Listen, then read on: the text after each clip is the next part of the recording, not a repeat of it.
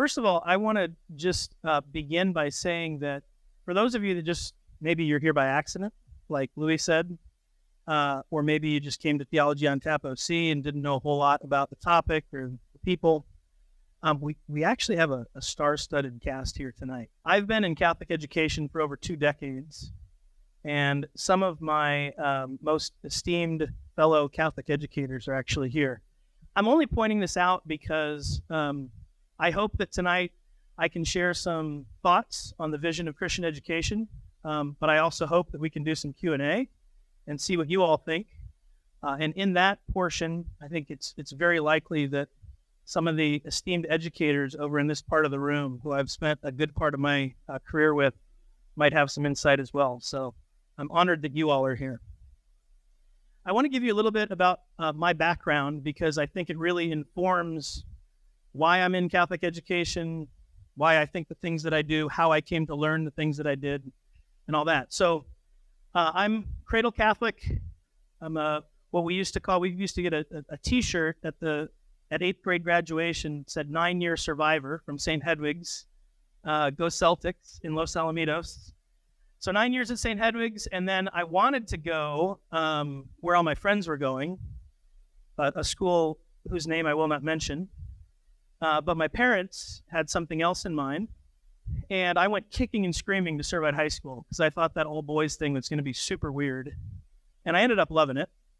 I went from Servite to Loyola Marymount University, mainly because my parents were absolutely uh, committed to sending me to a Catholic university uh, because they the faith was important to them.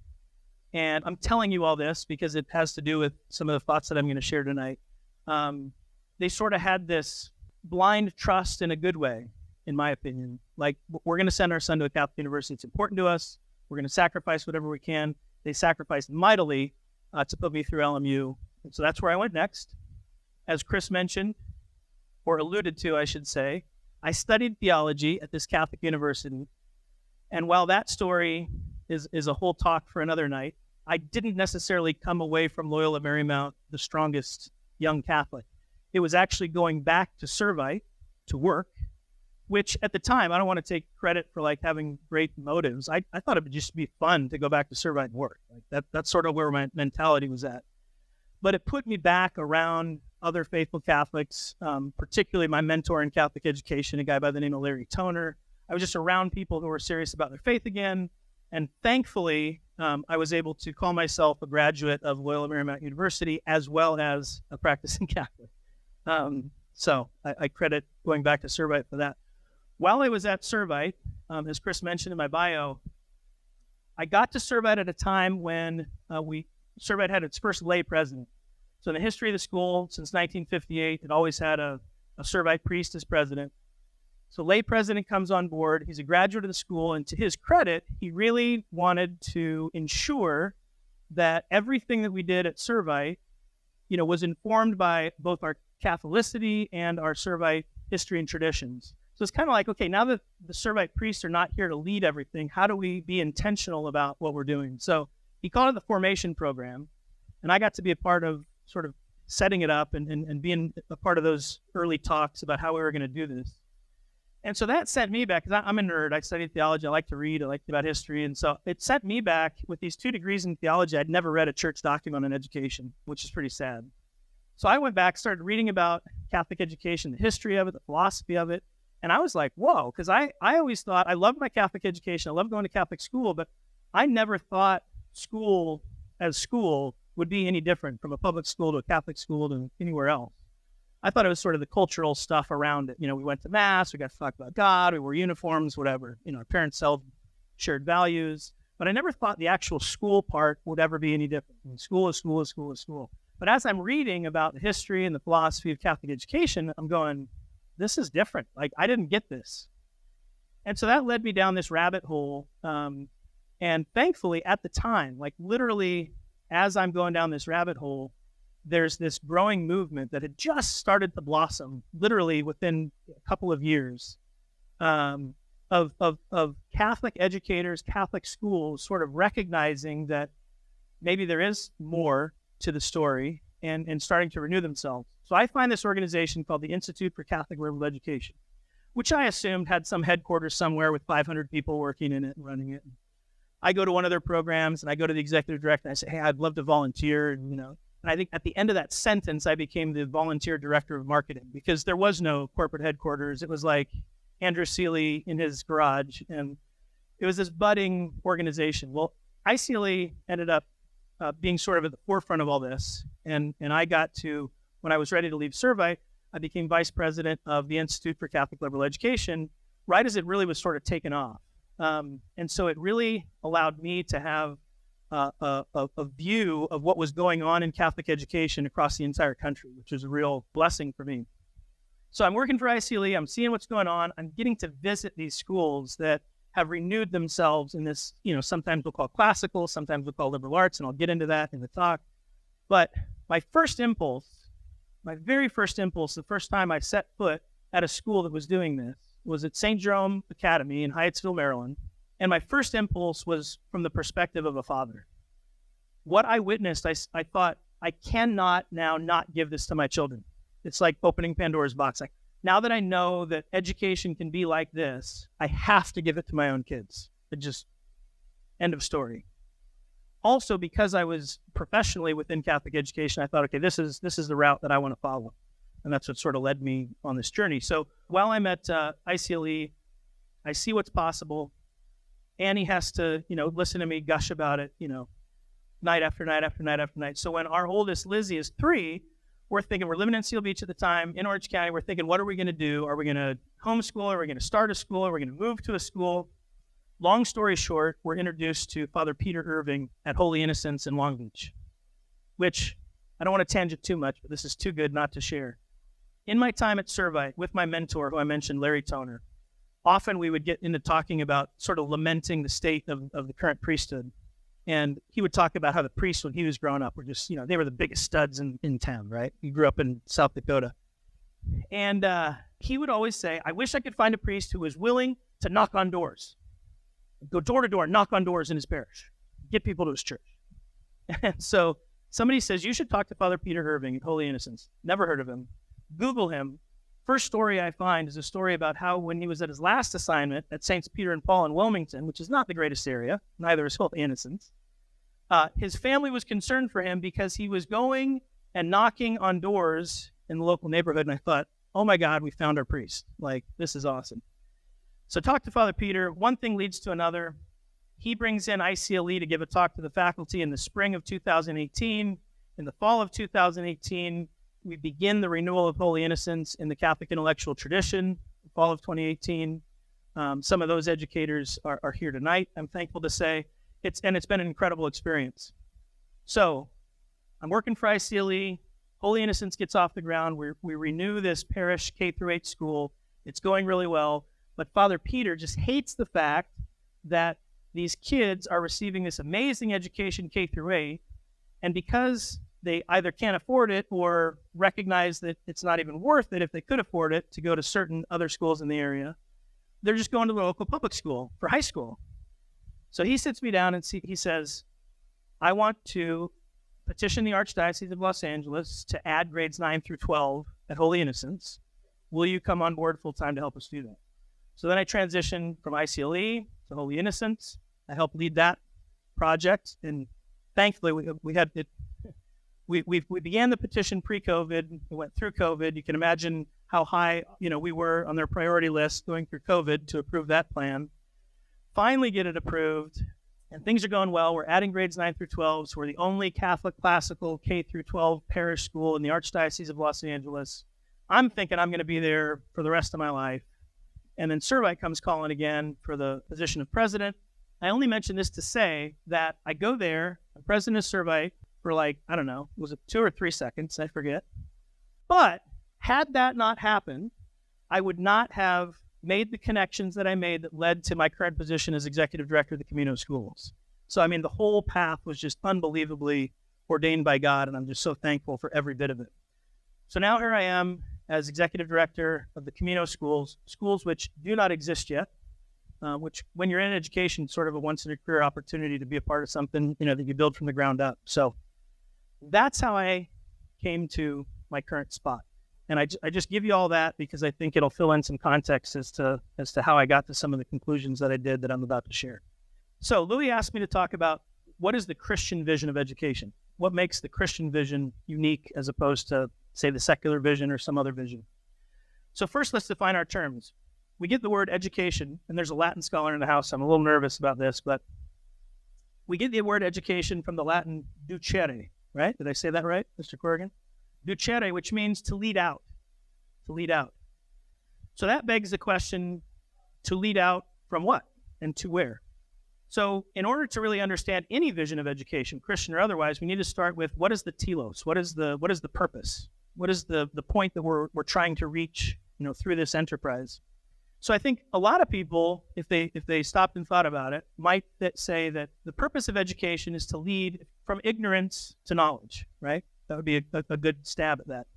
But as Christians, we have an even deeper significance, right? So we, we understand it's not just from ignorance to knowledge, but it's from sin to salvation. Right? So there's there's a deeper level of meaning for us Christians.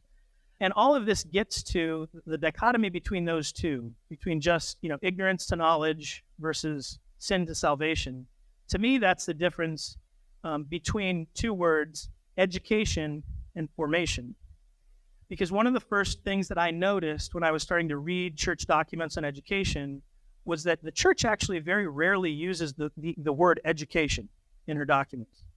What you see far more often is the word formation, because formation really uh, implies a much deeper um, enterprise, right? Education, whether rightly or not, because I think when you look at the root of the word, it doesn't necessarily imply this, but it's become uh, to, to be known in the modern world. Education is thought of as connected to merely the intellect. Right? It's, it's, it's usually strictly thought of as, as a merely intellectual enterprise. Hence, ignorance to knowledge versus sin to salvation. To me, that's the difference between education and formation. Now, when you think about or start to read about the roots of Western education, right, the, the, the educational tradition of Western civilization, the roots of that educational tradition go back to Greece, of course. And the Greeks had this notion called paideia. Okay, so for the Greeks, their educational enterprise was what they called paideia. Okay, what does paideia mean? The Greeks really saw it as the handing on of civilization. So the Greeks were big about the, how do we ensure that the polis gets gets passed on from generation to generation. So they didn't have this idea of like you know a curriculum where you got to pass certain. T- they they wanted hand on the whole of civilization. They said, how do we best do this? Well, through this enterprise that we're going to call paideia. So it's a handing on of civilization, big enterprise. The Romans uh, inherit that, and they their translation of paideia or this educational enterprise was humanitas. In other words, how do you pass on the essence of what it means to be human? So that's how the Romans looked at education, right? Passing on of the essence of humanity, humanitas. So I want to share with you a quote from. I'm, I'm, as a good educator, I have a stack of books up here. Right? So I tend to like. I'm, I think part of the way that God has called me to do what I've done in my career is I think I'm a, just a good synthesizer. I don't have many original ideas. I just grab a lot of other people's ideas and sort of push them all together um, and then talk about them. So, this is a book called The Heart of Culture A Brief History of Western Education. Cannot recommend it enough if you're a nerd like me. The author is actually, it's the, the I don't know how to pronounce it. Is it Habiger Institute? H A B I G E R for Catholic leadership at the University of St. Thomas in Minnesota. Great book. So here, here's what they say about um, Paideia. It says, at the heart of the Greek achievement was a particular approach to education. The Greeks were not unique in developing an educational tradition. Every people in civilization have done so. Their uniqueness came in the way they increasingly founded their educational practices on universal principles that could be adapted by non Greeks as well. Isocrates, one of the consolidators of the Greek educational tradition, once wrote The people we call Greeks are those who have the same culture as ours, not the same blood. Isocrates' word translated here as culture was paideia, an important term to understand. Early in Greek history, paideia had meant simply the formation given to young Greek men of the aristocracy to enable them to function well as members of their city's ruling class. Over time, as the Greek educational vision was democratized and began to dominate and inform the whole civilization, the word paideia came to mean much more. It referred to the overarching human and cultural ideal toward which the whole society aspired. It eventually came to function almost as a religion. When the Romans embraced that ideal, they translated paideia into Latin with the word humanitas, the essence of being human. Our universities today have continued to use this same word to describe the program of study that, theoretically at least, helps their students fully develop their human possibilities, the humanities. So, those are the roots of education in the West in the ancient times. Then the Christians come along, right? And we understand as Christians that God ordained the timing of Christ coming into the world for very specific reasons, right? The, the world was ready for it in some way. So the Christians inherit this Greek education, um, and it's taken up by a, a greater Christian vision. So the Greeks identified this nebulous logos, right? The, the Greeks found logos. Um, but the Christians come along and say, You're right. You were right about logos, but we know who it is. And we met him in the flesh. And he told us explicitly what it means to be human and how to be happy. So over time, the Christians inherit this Greek and Roman ancient uh, educational tradition and they Christianize it, right? They baptize it. And so over time, Christendom sort of perfects and hones this notion of, and that is why we have this term classical education, this, this method of education, this philosophy of education that we get from the ancients, but the church really took it up, baptized it, and made it even better. And, and you get to the point where the, the climax was probably um, the Jesuits when they were still strong. And there's many strong Jesuits. So anyway, won't go down that path. But the, the climax was really the, the Jesuit Ratio Studiorum, and that was sort of the, the pinnacle of, of Christian education. But a big part of um, the development of that, that we see somewhere between the sixth and ninth centuries, the actual, like where, where it first gets defined, people can argue about who said it first. But that's somewhere around the sixth and ninth century, we get this notion of the seven liberal arts, right? So we've all heard of, you know, liberal arts education. Well, it's rooted in this notion of the seven liberal arts the trivium, which means three, and the quadrivium, which means four, hence the seven liberal arts. So, in the trivium, you have the three liberal arts grammar, logic, and rhetoric. These are the arts of language. The idea being that all learning proceeds from language. So, if you're going to be good at getting to know anything, you got to understand how language works. Grammar, the building blocks of things. Logic, comparing and contrasting, arguing. Rhetoric, the expression of truths in a, in a way that is persuasive. Okay? So that's the trivium, the first three traditional liberal arts. The quadrivium, which often gets overlooked compared to the trivium, the quadrivium are the arts of number. So we have arithmetic, geometry, music, and astronomy. The people today are like astronomy, seriously. Um, but these are the arts of number. And this is fascinating, right? I'm, I'm not an expert on the quadrivium, but even this notion is interesting. Arithmetic, geometry, music, astronomy. Arithmetic is number in the abstract. Geometry is number in space. Music is number in time. And astronomy is number in space and time. So the notion of the quadrivium it's not about learning, you know, the, the, the constellations so much it is about entering into the realm of eternal and unchanging truths and understanding how that impacts our understanding of reality. Fun fact Abraham Lincoln would often uh, boast about the fact that anywhere he went, he would travel with a printed copy of the Bible and Euclid's Elements. Abraham Lincoln uh, attributed his own uh, rational thinking to mastering Euclid's elements. For those of you that aren't familiar with Euclid's elements, and I'm not that familiar with Euclid's elements, but there's like, how many proofs are there total? 500 something or somewhere in that, that range? Abraham Lincoln would, would pride himself on the fact that you could say, okay, Abe, um, uh, Euclid's elements, proof number 372, and he could rattle it right off and show you how to prove it all by memory. And there's people who've like studied his speeches actually, and like anyway, that's another path we could go down for an hour. But the quadrivium is, is this idea of these timeless truths, a, a way of thinking, a way of understanding these eternal truths in reality. So those are the seven liberal arts, and they aren't so much um, subjects of study the way we think of today, where you decide whether you're going to study marketing or you're going to study history. they're, they're ways of thinking, right? So if you the, the idea is if you've mastered the seven liberal arts, you could go off and learn anything and do anything and be pretty competent in it. And it was only then in this in this traditional way of thinking, the traditional liberal arts, it was only after you mastered those seven liberal arts that you would ever go off and study anything in a specialized way. That you would ever decide, okay, now I'm going to be a doctor or I'm going to be a lawyer or what, whatever the case might be. Everyone mastered the seven liberal arts, and, and then you had this great thriving community because everybody could think well. And if you want to know what happens when a civilization can't think well, well, turn on the news.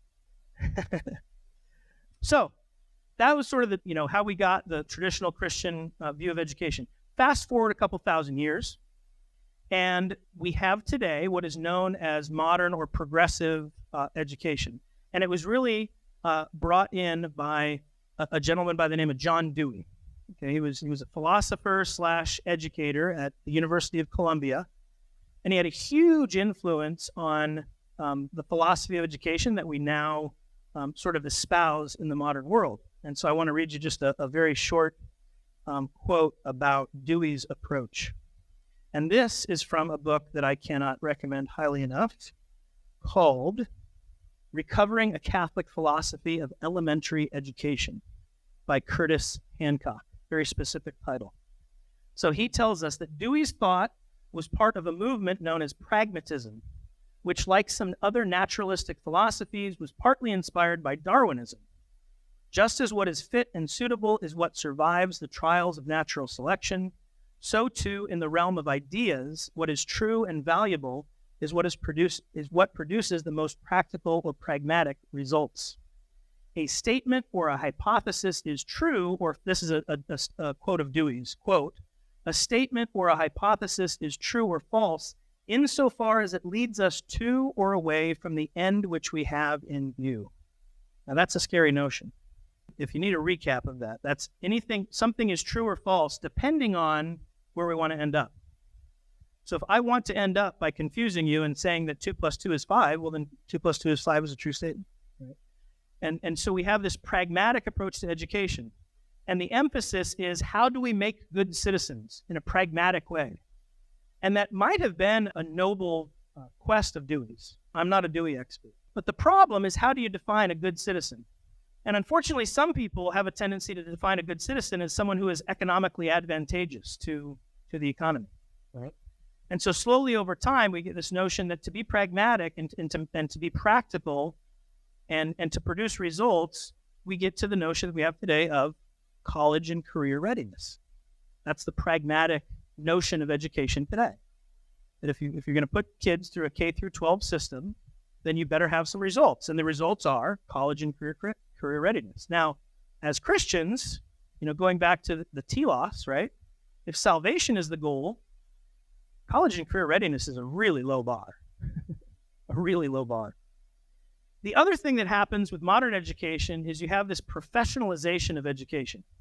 Right? So you have this notion that, you know, to be a teacher, to be an educator, you got to go to you got to go to Columbia and get a master's in education or a teaching certificate or a credential and slow, and that, that's a very modern notion, right? It's a very modern notion. Most teachers, you know, pre 100, 150 years ago were just well educated people, well read people. Well, you know, they didn't need a certificate to show. You. The reason I point that out is I think it really impacted the church and Christian education because you have these pastors and these ministers and people who are sort of focused on a different lane. And all of a sudden, the way schools develop, they go, well, gosh, I don't have a master's in education. I don't have a teaching credential. So what do I know about education? And we sort of started to, to give over the leadership of education to only those who had this professional education, which was informed by a philosophy of education, a philosophy of life, really, that is totally antithetical to the Christian vision of, of human life. Right? So I think it was a worthy impulse that schools slowly over time, well, I want to be relevant. I want to show that we're serious. So you have bishops or pastors say, well, hey, you know, we want to show families that, that we're a serious school so I want all the all the teachers at my Catholic school to go get teaching credentials from Cal State Fullerton or wherever. And they didn't realize that when they go and get those teaching credentials from Cal State Fullerton or wherever, they are being educated in a philosophy of education that again is antithetical to the Christian vision of, of human flourishing. So that's sort of what's happened. And I, and I think the best way to think about it just in, in summary terms is this dichotomy, right? Between like the idea of a mind versus the, the idea of a soul, right? How would you educate a mind versus how would you educate a soul, um, or form a soul, I should say? Um, the intellect versus the will. The other thing I didn't touch upon, but there's this notion in, in, in the tradition of Western education of the servile arts, meaning a trade that I could learn that was that helped me like put food on the table, hence servile, versus the liberal arts. And those are just those things that allowed me to be a free human being. Or education or formation versus training. So that's really the the dichotomy I think between the Western tradition of education and, and what we have today. So, what are we to do about it? My vote is to follow the church and her teachings. And what I find fascinating when you start studying church documents, you see the church start talking about education only when, if you're studying the history of, of this trajectory, things are starting to go awry in terms of public education and Dewey and, and all that stuff. So, when I had the great fortune of, of visiting Franciscan University uh, in Steubenville, Ohio last fall, recently, within the last year, and there was this um, used bookstore. Of course, I can't help but uh, go browse books. And I found this awesome old book, totally out of print Education, Papal Teachings.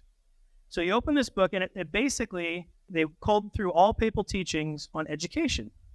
Well, if you open it to the very first page of any content, it is from Pius XII, who reigned from 1820 to 1823, and in the encyclical Diu Satis in the year 1800.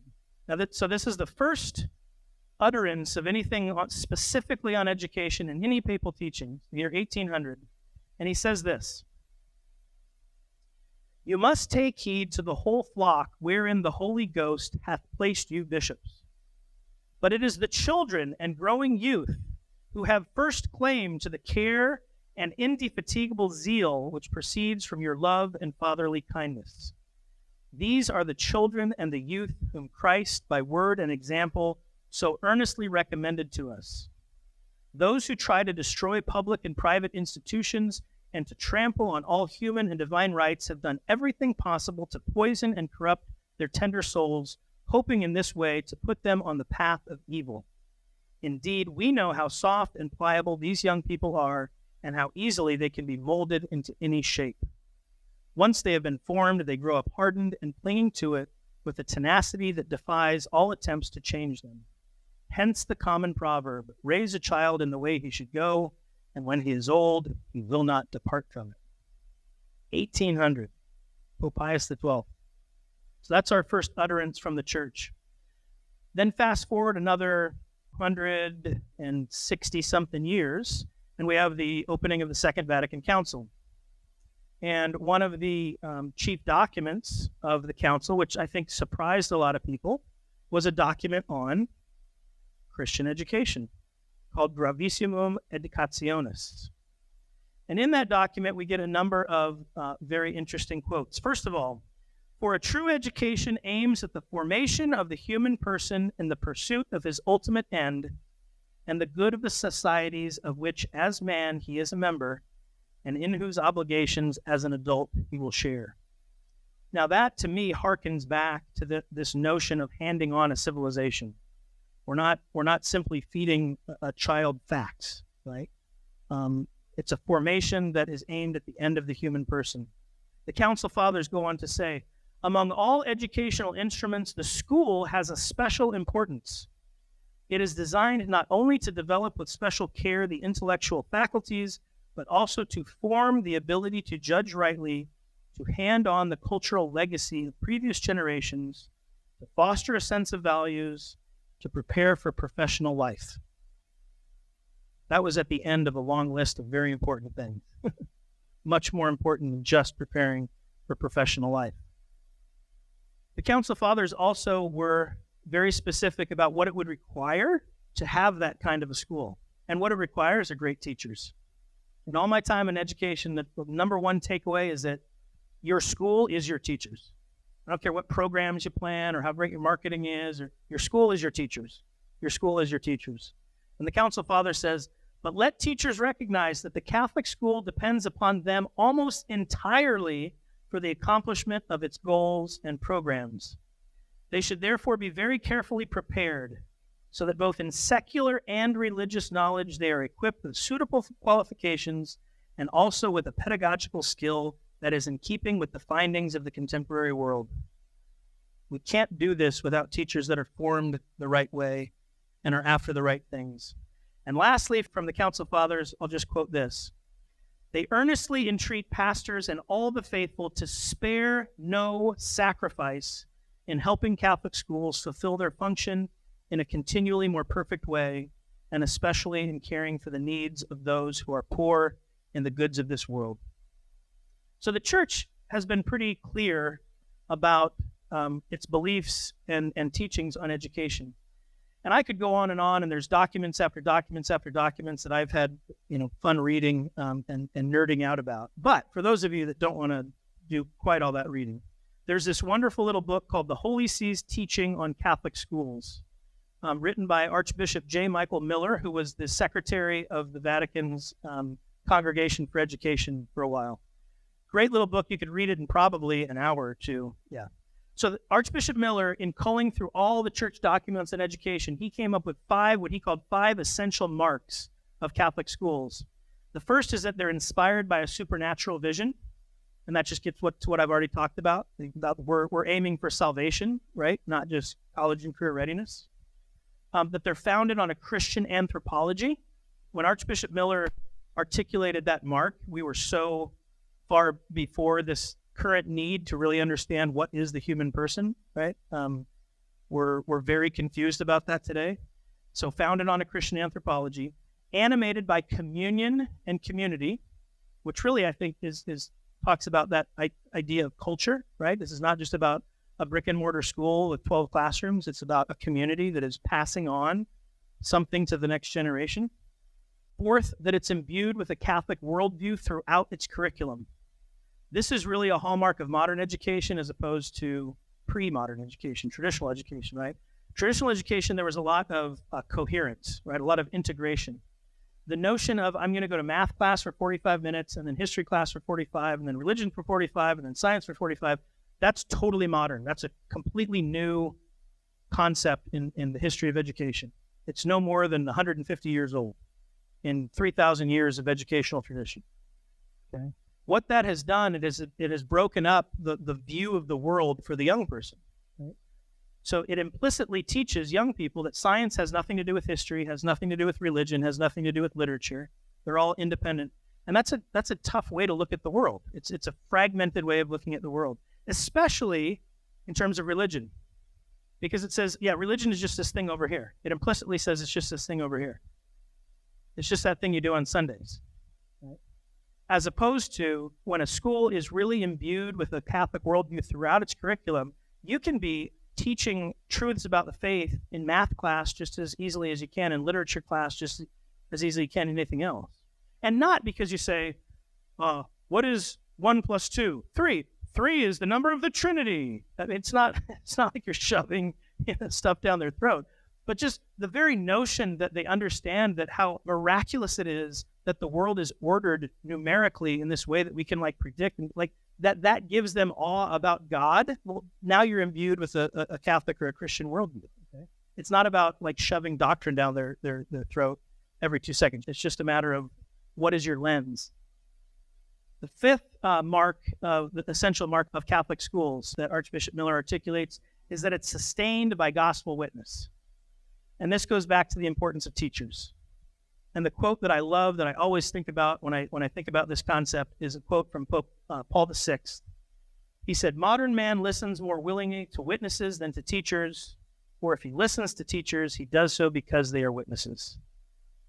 We cannot have a Christian or a Catholic school if you don't have teachers who are witnessing the worldview that you're trying to pass on to the next generation. Kids see right through that. So you have to be sustained by gospel witness with your teaching flow. The other thing I would point out when it comes to, you know, what does the church have to say about education? One thing that you hear constantly out of the church is that parents are the primary educators. And for the longest time, I interpreted this chronological, right? Well, of course, they're the primary educators. They, they have the child and he doesn't go off to school until, you know, four or five years old at, at the earliest. But I had a conversation a few years ago um, with someone, a, a professor at the Catholic University of America, who pointed out that maybe what the church is saying in her wisdom is not so much a chronological statement, but an archetypal statement. Parents are the primary educators in the sense that think about the education that takes place in the first four or five years before a child goes to school. It's way more miraculous than the, than the education that takes place thereafter. Language acquisition? Like, that's a miracle, right? And I think the, the reason I point that out is I think the church is wise not to say, oh, okay, schools, you need to defer to parents because they're the boss. It's, it's not that kind of a message. I think it's a message that the, the whole notion of education, the whole enterprise is through the lens of a parent. That's the only reason we have Catholic schools to begin with, right? And in fact, when you study the history of, of Catholic education here in the United States, which is one of my geeky interests, that the Catholic school system in the United States is a marvel of human history. Did you guys know that? Like nowhere in the history of, of human civilization has a, a, system of education ever developed the way it developed in the United States. It's really fascinating. If I were to go get a PhD sometime and like study something, that's what I would study and write about. Um, but it is. It's a marvel of human history, and we've like we've dumped two thirds of it already. Like schools are closing left and right. And I think a big part of it is because we, we don't understand the, the, the, enterprise that we're after is really about what would a parent want for a child. You know? Anyway, okay. Parents need community. We can't give what we can't have. Most of us didn't receive the kind of education that we have the potential to give to our own children. And that, I think, is why in, in this day and age, Catholic and Christian schools are even more important. Because it's one thing when you have a really well formed civilization, if you want to choose to just form your kids at home, go for it. But a lot of us don't have the tools. We don't even we don't know what we don't know, and that's why I think Catholic schools are are, are even more important today than they ever have been. And on that note, I want to share a quote from this book, Out of the Classroom and Into the World How to Transform Catholic Education by Roy Peachey. And in his concluding remarks in this wonderful book, he says this If Catholic education is to be transformed, families must be the vanguard. Whether they educate their children at home or send them to school, whether they are homeschoolers or unschoolers, whether they operate within the state system or not, parents are the ones who will create the transformation we need. But families face a huge number of challenges. The task of transforming Catholic education may well seem like a job too far for parents who are still struggling to pay the bills, to manage the house, and to raise their children in the faith. This is why we need to put supporting families at the top of our agenda. Our first priority is not looking after buildings, building schools, or recruiting teachers. Our first priority is to support our families. This is why the parish is so important. This is why mutual support groups matter. This is why small is still beautiful. Now, I think the point there is not to not form schools, but if we're going to form schools, it's to support parents. And if you look at the history of Catholic education, that's why Catholic schools started in the first place. The bishops at the First Plenary Council of Baltimore back in the 1800s said, you know what?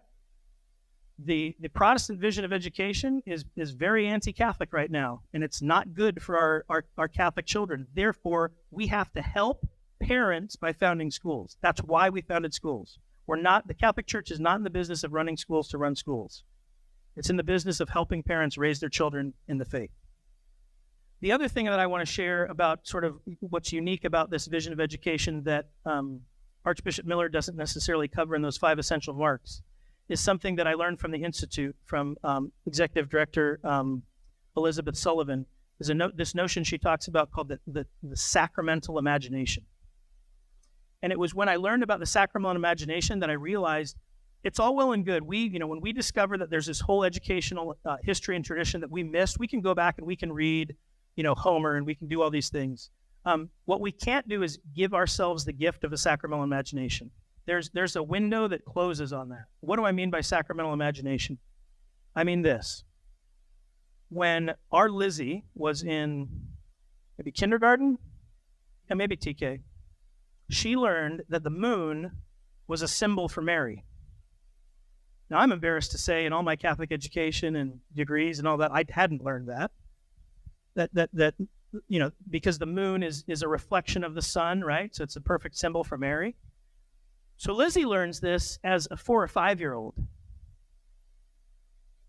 From the moment she learned that, anytime she looked at the moon, she said, Look, mommy, or look, daddy, there's Mama Mary.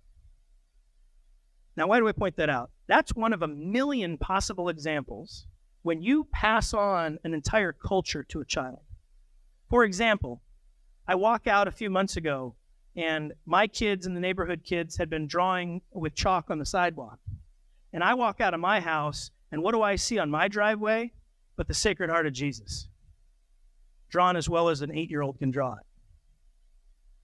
That's the sacramental imagination. When you give this gift of this kind of education to these young children, they walk through the world looking at it through a lens that is sacramental in nature. My Lizzie can't help but look at the moon and think of our Blessed Mother. Her first impulse when she's sketching is to draw the Sacred Heart of Jesus. That's going to impact her life in radical ways. And those are two tiny little examples. I mean, the list goes on and on and on. But that's the difference between educating from a curriculum and passing on a culture, right? Last points here. The biggest light bulb moment in my career as a Catholic educator was understanding the difference between running a school and building a culture. And I think part of the problem in modern education, especially in religious schools, is that we're running schools instead of building culture because we make decisions very differently. If we're running a school, then gosh darn it, when enrollment gets low enough, we better make certain decisions. If we're building a culture, we go, well, okay, who's with us and how do we build and strengthen that culture? Those are two very different decision making trajectories, right? This kind of education is about human flourishing. The last quote that I will share, no, second to last quote. The last quote I'm going to share is from uh, God. So, in this phenomenal book called The Case for Catholic Education Why Parents, Teachers, and Politicians Should Reclaim the Principles of Catholic Pedagogy.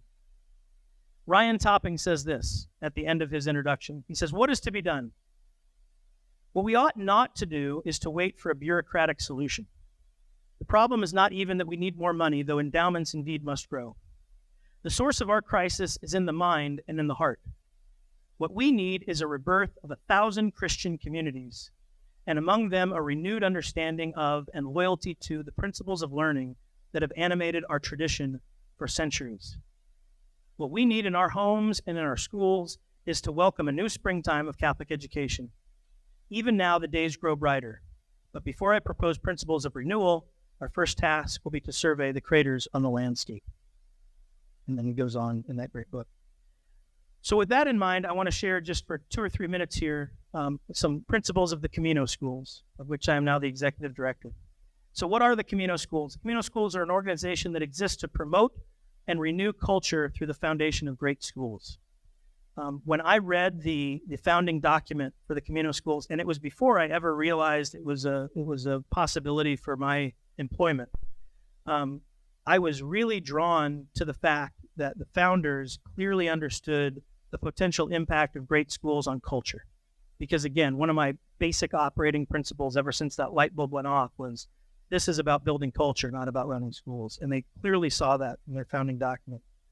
They really care about culture in general, but in particular here in the state of California, hence the Camino schools, sort of a nod to the first, you know, Christian culture and culturalization of, of California through St. Junipero Serra um, and the founding of the missions along El Camino Real, right? So our founders see three ingredients um, to to great schools and, and to renewing culture.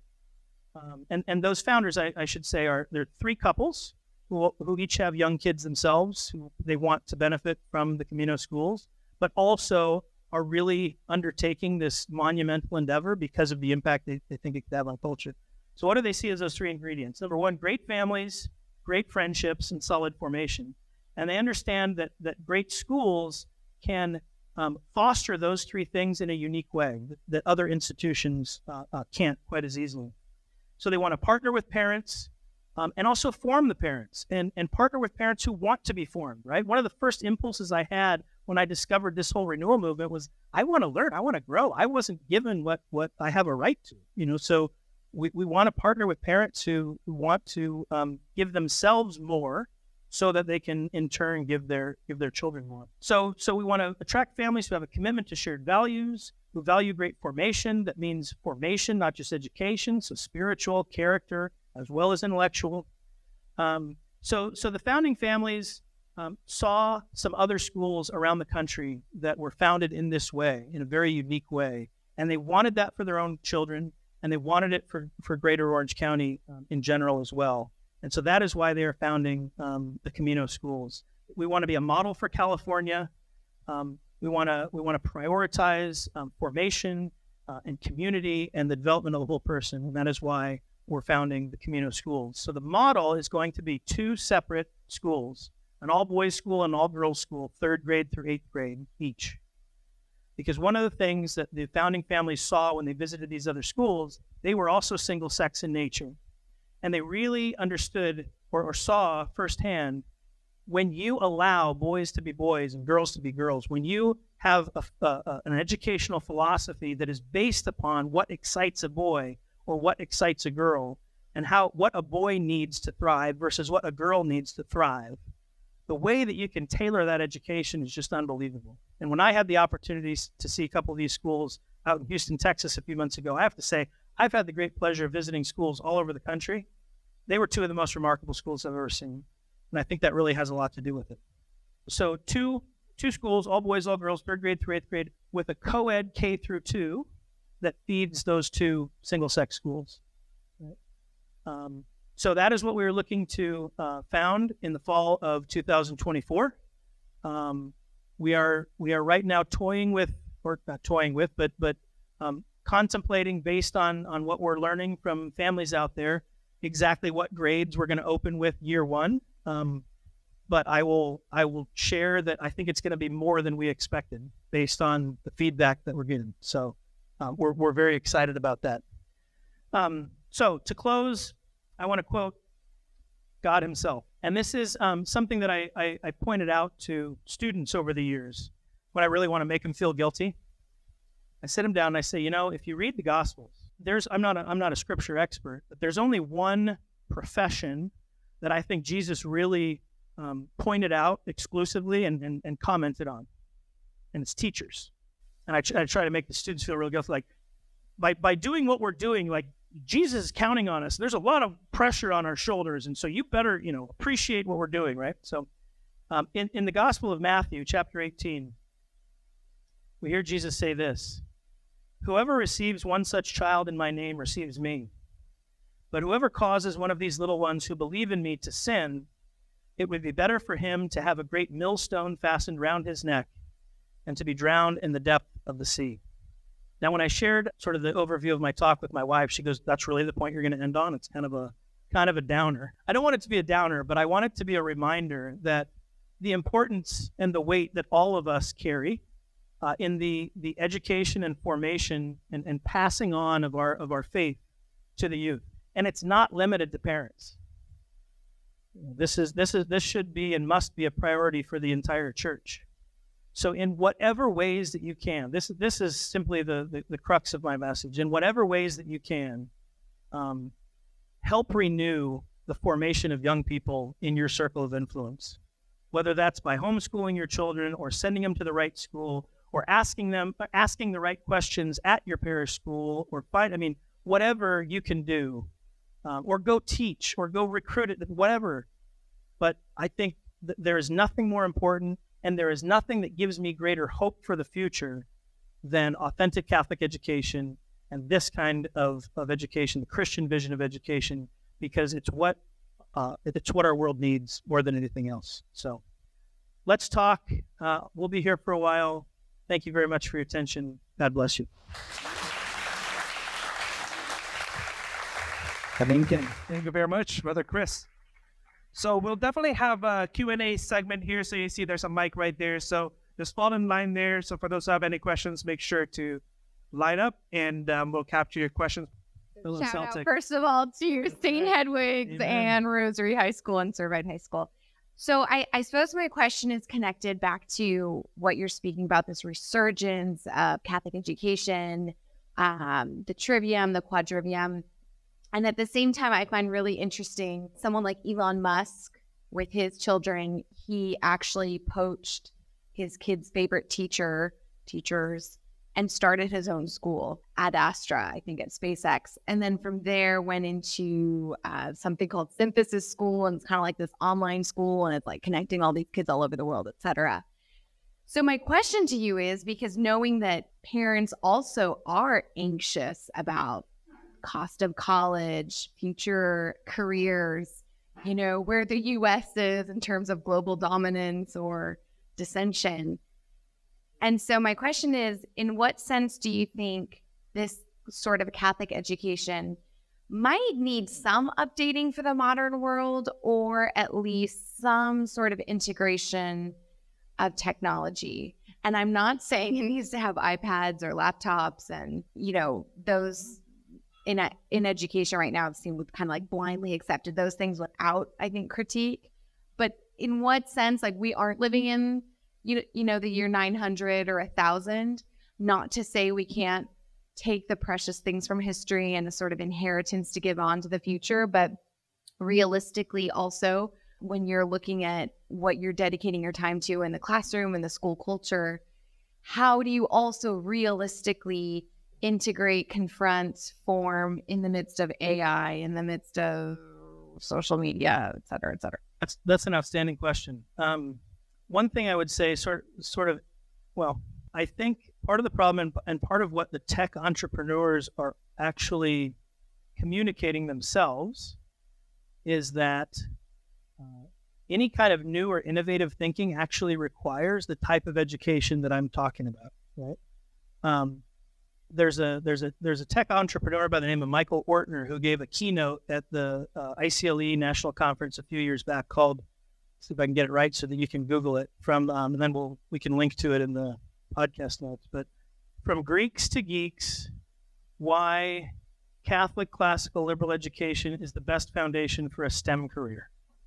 Okay, so this tech entrepreneur he had this thriving tech company and they had a college intern program and to do a buddy a solid, he told him that he would uh, get his two high school boys an internship at his company. So he goes to his director of internships. He says, "Hey man, will you take your. And, and the guy's like, "Really, Mike? High school kids? Come on! Like this is going to be such a pain." Well, these high school kids were at a at a Christian classical school, so they go to do the interns. So Mike forgets all about it, and a couple weeks later, his director of interns, you know, comes to him and he goes, "Where did you find these kids?" He goes, "What are you talking about?" He goes, "Those those kids you made me, you know, give the internship because they're they're not human. They're running circles around our college interns." And and Mike goes, "No, they're what humans are supposed to be." Or something. He said it much nicer in his talk, but they canceled their college internship program and and created a direct relationship with this Christian classical high school. Um, all that is to say, I think this kind of education is what allows for innovations in technology, right? So it's easy, and they'll all tell you they can teach you the how to, what what buttons to push in a, in a matter of months. What they're finding is they have a lack of, of, of young people coming into the workforce and working for their companies that can notice patterns and make connections and think in the, in the, in the critical way that they need them to actually be productive more so than because what's going to happen is AI and things like that are going to are going to put the the mechanical part to, to you know we're not going to need humans to do mechanics anymore, right? But AI is still proving that it can't do the, the critical thinking that, that humans can. So I actually think that the advances in technology today are are only further showing us that this kind of education um, is is what we truly need. And then when we have this as a foundation, we'll be able to take technology and do all the right things with it and take it in directions that we should. If we don't have the right tech uh, foundation, the technology is going to take us by the hand and you know lead us places. So anyway, those are my thoughts. Thank you very much, Brother Chris, for your talk. And question for you is about um, I think it, it, dovetails perfectly what you were just saying uh, just a few seconds ago. Since that most people basically need a career for uh, to make money just to survive. That is just a, a, fact of history now. So how does a liberal arts or basically a non-utilitarian education or way of knowing things really help at all? Because we do know that from history, you mentioned Dewey, right? So it really has an underpinning of uh, an industrial way of a world, and we are in that now. So now coming back to a classical way of thinking, um, what are the tangible uh, or practical ways that we can benefit from this? Even though we can say yes, it's spiritual. All what, what matters really is salvation, and then the things are just periphery. But just to make it more sacramental, so uniting the spiritual and the the bodily reality. Um, how does the liberal or non-utilitarian way of being educated help in this day and age? Another great question. So I think we have uh, graduated away from. I think in Dewey's time, it almost was like you, you did go to school to learn a particular craft or, or skill to, you know, start with a company that you'd be with for 40 or 50 years, right? That that's a thing of the past. So uh, I think what is proving to be the case is that if again, if you have this kind of foundation, because it's so rare, you are coveted in almost every field that's out there, with the exception of, and I shouldn't say no, not with the exception of, you want this kind of foundation, and if you want to do something really specific, like let's say I don't know, you want to be an electrical engineer, you are going to have to go to school for for that particular skill set, but you're going to be a 10,000 times better electrical en- engineer than any of your classmates if this is your foundation, right? And I just think that's varying, um, you know, we're finding that, uh, you know, graduate schools are more desirous of, of students that can think and write and, and, and speak this way. So I, I think this kind of education is almost more practical than the modern progressive kind because it's it's getting eclipsed, you know, by its own standards. So yeah, I, I can't imagine being more employable than having this kind of foundation. And I think places like again, it, it's it's a little more anecdotal than than data driven, but like I, I, I think of a place like Thomas Aquinas College and the way that it highlights what its graduates do. So for those of you that don't know, Thomas Aquinas College, tiny little Catholic classical liberal arts school. Uh, by design, it has a student body of 300. They don't want to get any bigger than that. It's literally a single uh, curriculum. If you come into Thomas Aquinas College from freshman to senior year, here are the books you're going to read cover to cover, and you're going to discuss them in seminar format with, with your peers throughout the course of four years. That's it. That's what they do. And they talk about um, all the all the amazing things that their graduates go on to do, and the way that they're coveted by all sorts of different industries, tech included, almost especially. Um, so I think the the results are are are sort of being shown that this this kind of education sets you up for whatever you want to do. So I'm a teacher. I had to endure some classes at LMU as a part of my education. So given that these programs are not um, geared towards, these teacher credentialing programs are not geared towards forming teachers to be educators of the soul, to form the soul, as we spoke about tonight, how will community schools go about engaging in the task of forming their teachers to be Catholic educators that form the whole person and lead their students towards salvation?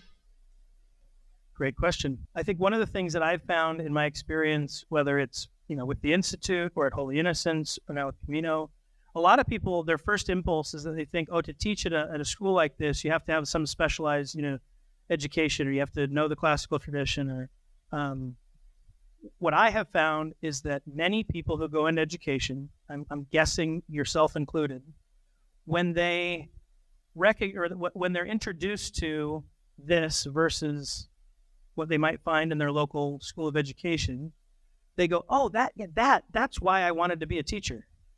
That's what I that's what I thought I would be doing." Like I can't tell you when when I was at the institute, we'd go and do these workshops for these faculty members. You'd, you'd have teachers who had been teaching for 10, 15, 20 years in a Catholic school, and they'd go, "That's what I thought I would get to do," and I don't like what I've been doing. You know, um, so I don't think it's so much that you you know we have to go find these these people with these specialized uh, uh, credentials. What we what we're going to try to do, and what I've seen done at many schools, Holy Innocents included, is you find the people with the right that they just have the right disposition and the right um, desire. The, the, the details can be taken care of. You know, you, the, the the skills that you need to um, to offer this kind of education, it's not rocket science. Again, going back to that point about parents as the primary educator, what parent goes to professional education training, but look at the way they educate their child? Now, sometimes for better or for worse, right? um, but to educate a child is, you know, it, I think it's more about disposition than it is about, and, and, and, and it's not like, do you care about that child? If you do, you're going to figure it out, you know? Um, so yeah, I think it's, it's just mission alignment, disposition, desire, and we, we can, we can help you with the rest. Thank you, Chris, so much um, for your comments tonight. Um, perhaps answered this in part by your um, previous response, but um, I really appreciated your comments around um, partnering with parents. And I suppose my question is along the lines of like, what do you envision for not just the school, but the community around the school? And um, what does ideal involvement from parents look like? Great question. First of all, it's not about, you know, 30 service hours, right? Which sometimes is, is the case. Um, I think g- going back to, you know, when I talked about sort of the vision of the founders in, in that um, they want to partner with parents who also want to be formed, right? And, and formed by a community.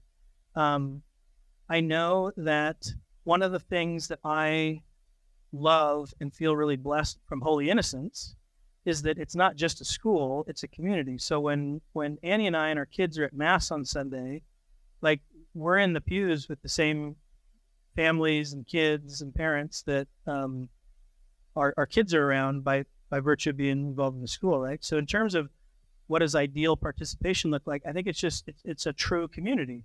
It's not yes, you're going to be at the gala and you're going to do your you know 30 hours but it's it's truly um, people who um, sort of organically start you know they're having dinner together they're spending sundays together they're going on retreat together um, but they're they're truly fostering a sense of community you know and, and that can that can manifest in so many different ways but um, but that it's authentic and not programmatic and not you know event driven but um, but sort of organic life driven i guess is sort of a idealistic way of answering that, that, that that's what i have in mind and i see it at holy innocents and i think it's replicable in any school setting you know so that's what i'm planning on yeah Hi, thank you for your talk. Uh, that was great. And just to go earlier on your discussion on formation as well, if you get any students or you have any parents who feel that maybe their child, while maybe in Catholic education, is feeling a calling to say the priesthood or religious life,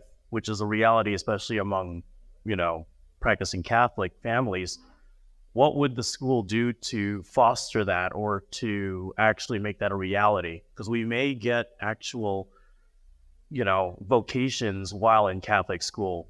Oh, no question. I think, I mean, I, I will just say quickly one of the things that I saw in my time at ICLE when having sort of the ability to survey these schools, but one, one of the common denominators of, of schools that, that sort of start going in this direction very, you know, enthusiastically is that they see vocations, you know, and they start, they almost, you know, start, you know, it, it becomes one of their metrics of success, right? Like, you know, um, so in terms of what the school would do to foster that, I think my, my answer is everything possible. I mean, and again, I think it goes back to that notion of parents as primary educators being archetypal and not chronological. Like, you know, if if, if you're really serious about this vision of education, whether you're a teacher in the classroom or administrator or whatever, the whole reason that we're there is to foster their vocation, right? Um, whether that's to married life or religious life or um, but the if if if this vision of education is really about human flourishing, then it's about becoming, you know, the the the the, person that God created you to be, and creating an environment and a culture within which you can um, develop into that person freely and authentically and you know um, enthusiastically uh, and without reservation. Um, so yeah, I mean, I, I guess I'm not answering it in, in super explicit ways, but I, I guess it's more for uh, in terms of maybe secondary education level as those vocations become more obvious or more pronounced and, and people feel the calling what can we expect to see maybe in the Camino schools or any other school uh, ca- you know Catholic school that would offer resources or offer an opportunity to have that actually become a real thing Yeah, well, one, thing I'll say is I think the single sex approach um, will foster that far more successfully than than than than otherwise. Um, I saw that in my my own experience as a student, as well as my experience as an educator at Servite. Um, one, I think one of the benefits of single sex education, one of them is certainly you can tailor the education to that, right, to that, you know, male or female. But the other true benefit, I think, is that you you you give young people the opportunity to um, develop and and get comfortable in their own skin and figure out who they are in an environment where they're not worried about you know what the opposite sex thinks, right? my hunch, again, I don't have any statistical data for you, but my hunch is that uh, a school like this, that's formatted this way, is going to be able to foster those religious vocations much more successfully than anywhere else. Because most of the things that would inhibit that in, in a lot of other environments are, are going to be taken away. So, Thank you for your talk. I have a question. A lot of this seems geared towards general education. What would you say any practical tips towards those who are more in special education, um, like those who get specifically work in special education, or those who therapists who work alongside them, such as speech language pathologists and the like? Like general education, like is the seven academics you mentioned, the seven right. core curriculum. So, what do you have any in terms of especially bringing the faith to others when you're doing the special education? Do you have any practical? Well, yeah, I'll say right off the bat, one of the things I found is that the classical approach, the the traditional approach, um, is far more amenable to a wider spectrum of learners. Right? Um, the um, I've seen children who require certain special accommodations in normal, modern, progressive schools at a at a classically oriented school um, need far less accommodations. The the mode of teaching, because it is so human and not mechanistic, um, typically makes it accessible for a far wider range of learners. First of all, um, when there is severe needs, um, it, I, don't I don't think I can offer an answer other than it's a case by case basis. Some schools have the resources to offer things that other schools can't, um, and and and it becomes case by case. Yeah. But I but I will I've seen it firsthand that you know.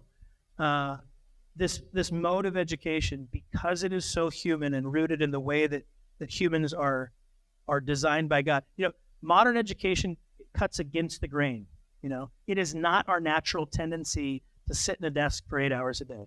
It is not our natural tendency to simply regurgitate facts. It is not so.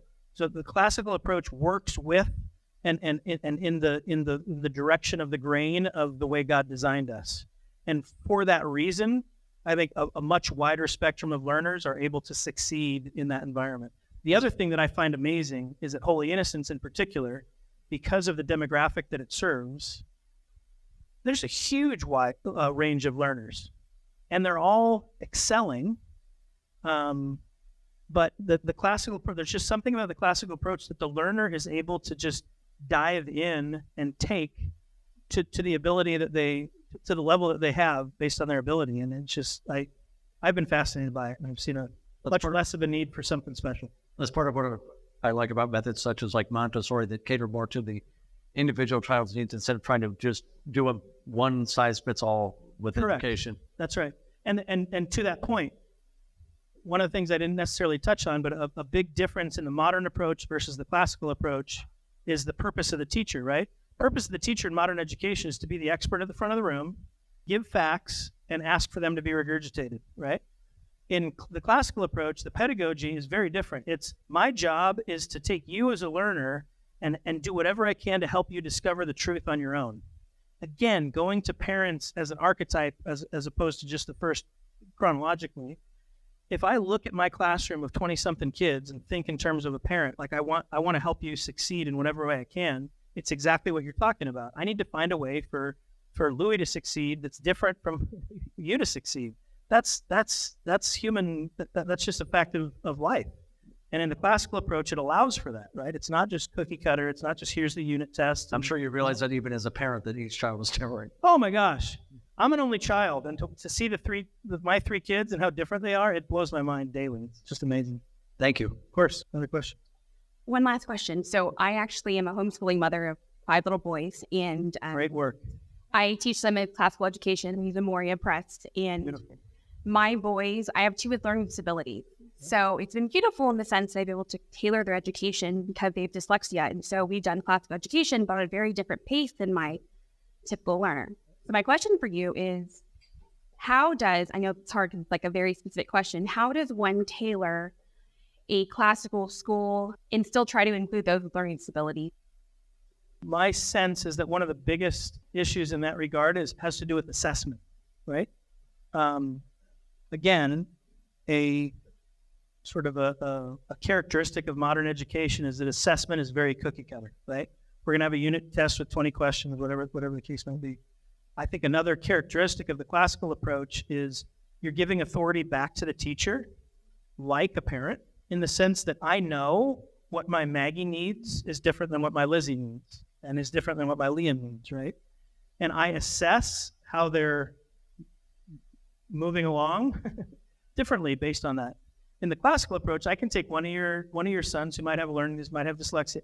I might I might um, ask him to show me what he's learned in a given subject or given you know topic or whatever in a much different way than I might ask another child, because I know well he maybe he's not going to be able to sit down and write me three paragraphs about it, but I might sit him down and have a conversation that shows me he's every bit as knowledgeable about it, you know, as, as another child. So I think assessment has a lot to do with it, um, and and putting the authority back to the teachers to say that, yeah, I feel really good about the way that you know this child has developed, and I think that's a big part of it. And just having the um, freedom and ability to to tailor things to different students' needs. You know, in, the modern approach, you don't have that freedom. You know, it's just it's very standardized and mechanized, and you have to do it this way, and you have to have this certain kind of output. So um, to have that freedom. And then I would say also it's it's about the partnership with parents, right? So it's about the ability for a school to sit down with you as a parent and say, okay, your your child does have some different needs. How would you like to see us handle those and accommodate those?